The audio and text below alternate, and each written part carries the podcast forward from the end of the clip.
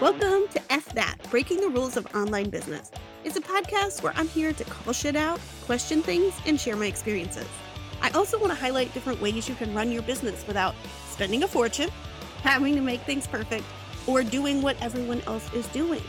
I'm just here to start conversations, not to give you all the answers. So if you're cool with that, let's hang. What is up? So, I just finished up the promo round of emails to my list about joining my membership. And I thought it would be cool when I did that promo to weave stories of my life throughout the emails and kind of have little references sprinkled throughout. Like in email two, there's a photo taken by my friend Tess, and it's in a sort of a yearbook. So it says photo by Tess on the underneath the thing. And then in email five about my wedding, I talk about how we had the photographer take pictures at Tess's house before the ceremony and reminded everyone that she took that picture from email two. So I don't know. I just thought it was kind of fun to put these little like Easter eggs hidden throughout. It was really fun for me to write them. And the feedback that I got from my readers was that they really, really loved reading them. And people joined the membership. So that's amazing. One person even said, quote, you're rocking this. I typically hate these types of emails, but these are so well done. Exclamation point, exclamation point, exclamation point. So there's a lot of people out there talking about storytelling emails. So that's the way to go for me. I love writing them and it's really fun, I think, for people to read them. So I'm subscribed to other lists that are more like essays or articles. Some have lots of bullet points or links about what's going on, and that's totally fine too. But for me personally, I love writing the stories. And if people don't love reading them, they can just unsubscribe. I know it sounds harsh, but it's true. Because as I always say, I'm a big fan of marketing your business in a selfish kind of way. When you do what you love doing, that means you're going to do it that much better, and people will either be there for it fully or maybe not at all and that's okay. But I do know that if I forced myself to write emails like essays or articles, I would end up procrastinating and just eventually not doing it. And that is definitely not how to grow an email list. So, just like I realized some people would hate telling personal stories, the idea of writing like essay is not my cup of tea either. So, I just thought it would be fun today for me to give you sort of like the process of me writing like I'm talking to a friend because that's what I do. But it's like more than that, right? So I start with a photo, usually from my life. I have a whole folder saved on my desktop with a bunch of different pictures that I think might work for emails. So I don't even really worry when I put them in there. I don't have a clear vision of what it might be, but I do think, huh, I think there might could be something to this.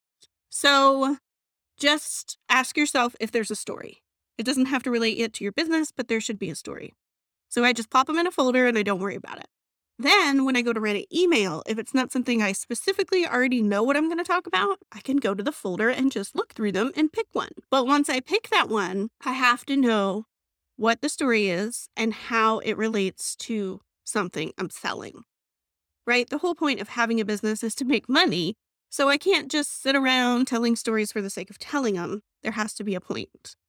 So, as much as your people love you and want to hear your stories, they might be thinking at the end of them, like, what is the point? So, we have to bring it around to something about what your list is promising. So, for me, it's like business pep talks, business tips, or whatever. Like, just it needs to definitely relate to being an entrepreneur.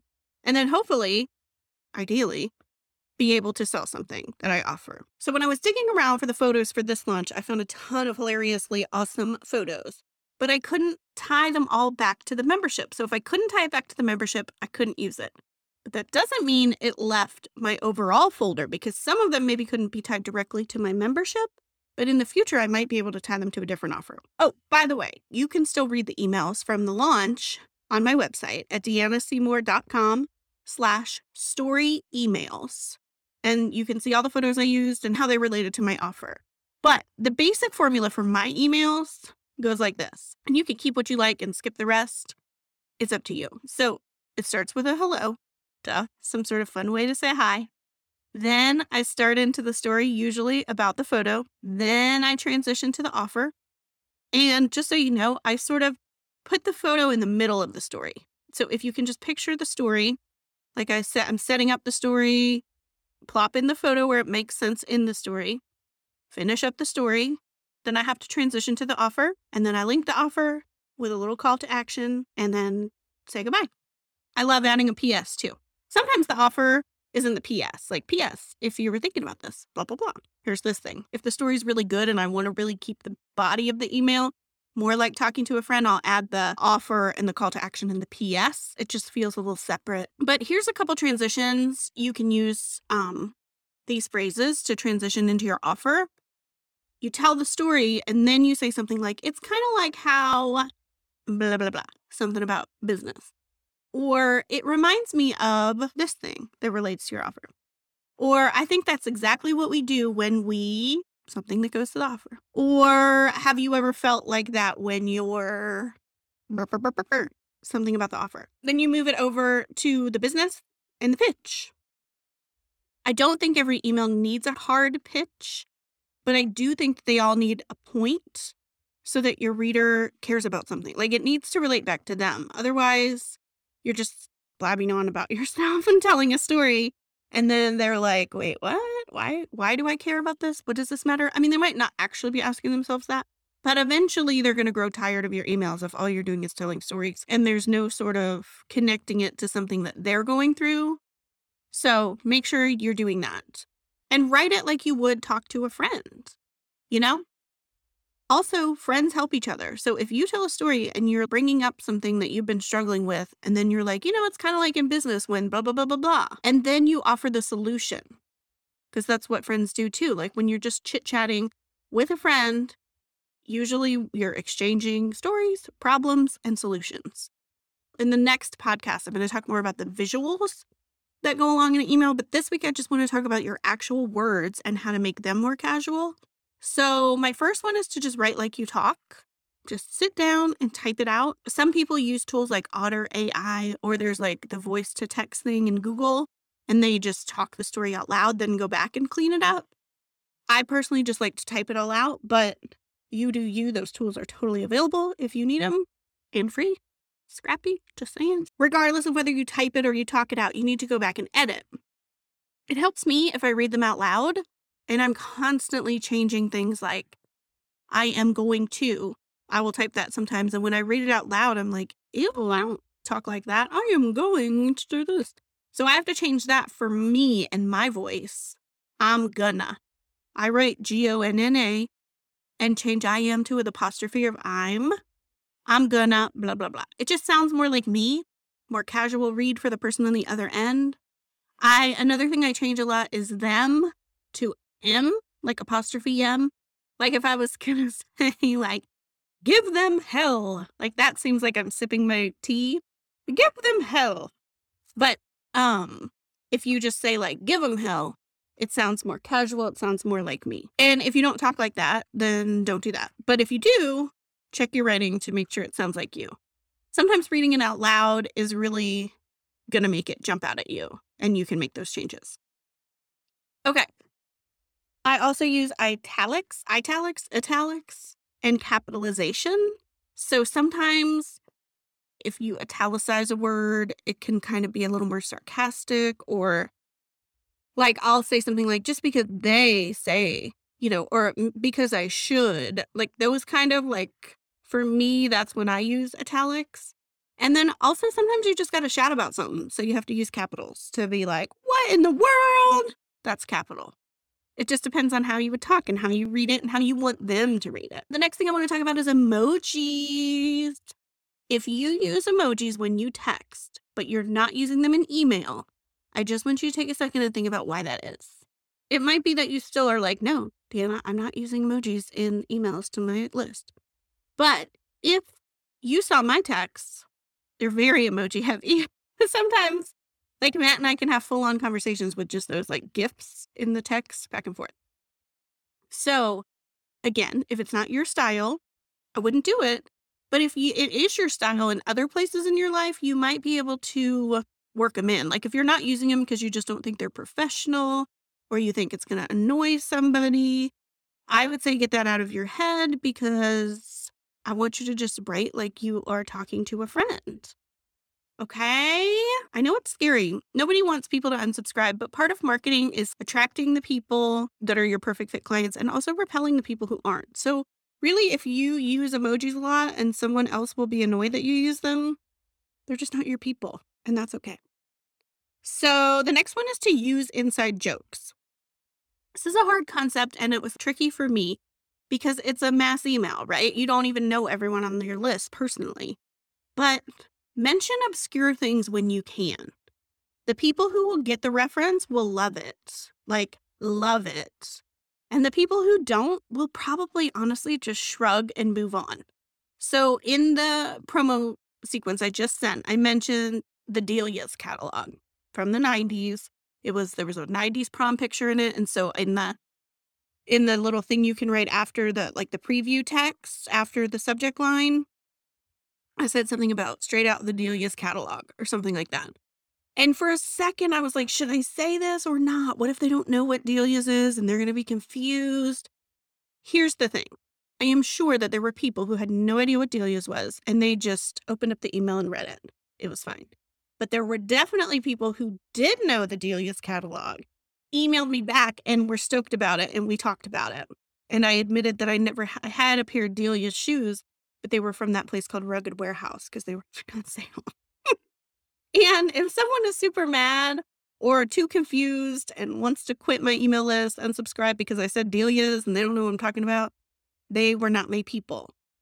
But I think most people probably just skimmed right past it. The last thing that I think helps make it seem more casual like you're just sitting chatting with a friend is to share conversations. So think about when you talk to a friend and you are telling them a story and you're like, and then she said, and then I said, da, da, da, da, da. And then she was like, blah, blah, blah, blah, blah. And then I was all, what? That's how you tell a story, right? So when I try to add dialogue to emails, I do it like a script. Like it sounds way too novelly for me if I'm like, hello, I said. I'm right here, he replied. Like that's not how I would talk to a friend. So what I do is like a script where it's like me, colon, hello. Him, colon, I'm right here. Like a little list back and forth. So it breaks up the email visually and people can skim it quickly.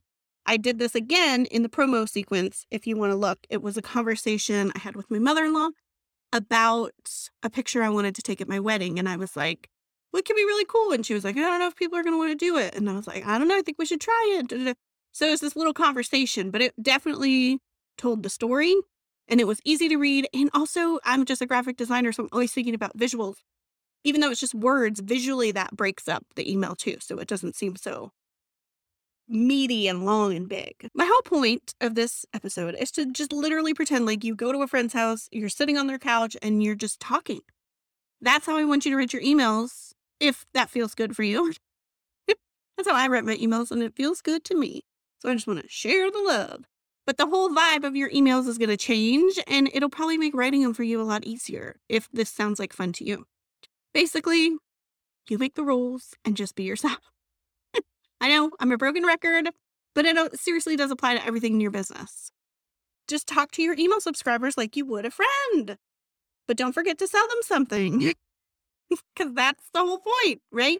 We have businesses. So you're going to talk to them like you would a friend, but at the end, you're going to make sure you are solving a problem that they might have, which is, again, I would argue what friends do for each other. So next week, I'm going to talk a little bit more, like I said, about the different kinds of visuals you can add to your emails and how it breaks it up and makes it easier for your people to read. And I think adds more to the stories. So it's kind of like a part two, but not officially. So Keep your eyes peeled for that. It's going to be good. And if you would like some one on one help working on your own email formula and brainstorming some ideas, I think that a VIP design day would be perfect. Or, you know what, maybe even a half day, depending on what you already have going on. But we could make a super rad lead magnet. We could help you create an amazing landing page, confirmation page, and welcome sequence with photos and stories that really connect you with your perfect fit clients and really get you thinking about what kind of fun stories you can tell for your newsletter in the future. But just message me on Instagram or go to my website, deannaseymour.com, and book a call. But I would really just love to help you with making your emails more fun to write for you and more fun to read for your people. Sound good? Don't forget, if you're listening and you have something to say about something I said, I'm pretty much begging you to send me a voice memo on Instagram and tell me what you're thinking. Agree? Disagree? Want to share a personal story of yours? The whole point of this podcast is to start a conversation, and I can't do that without you. So hit me up on Instagram at the Deanna Seymour. See you there, and thanks for listening. Love you, bye.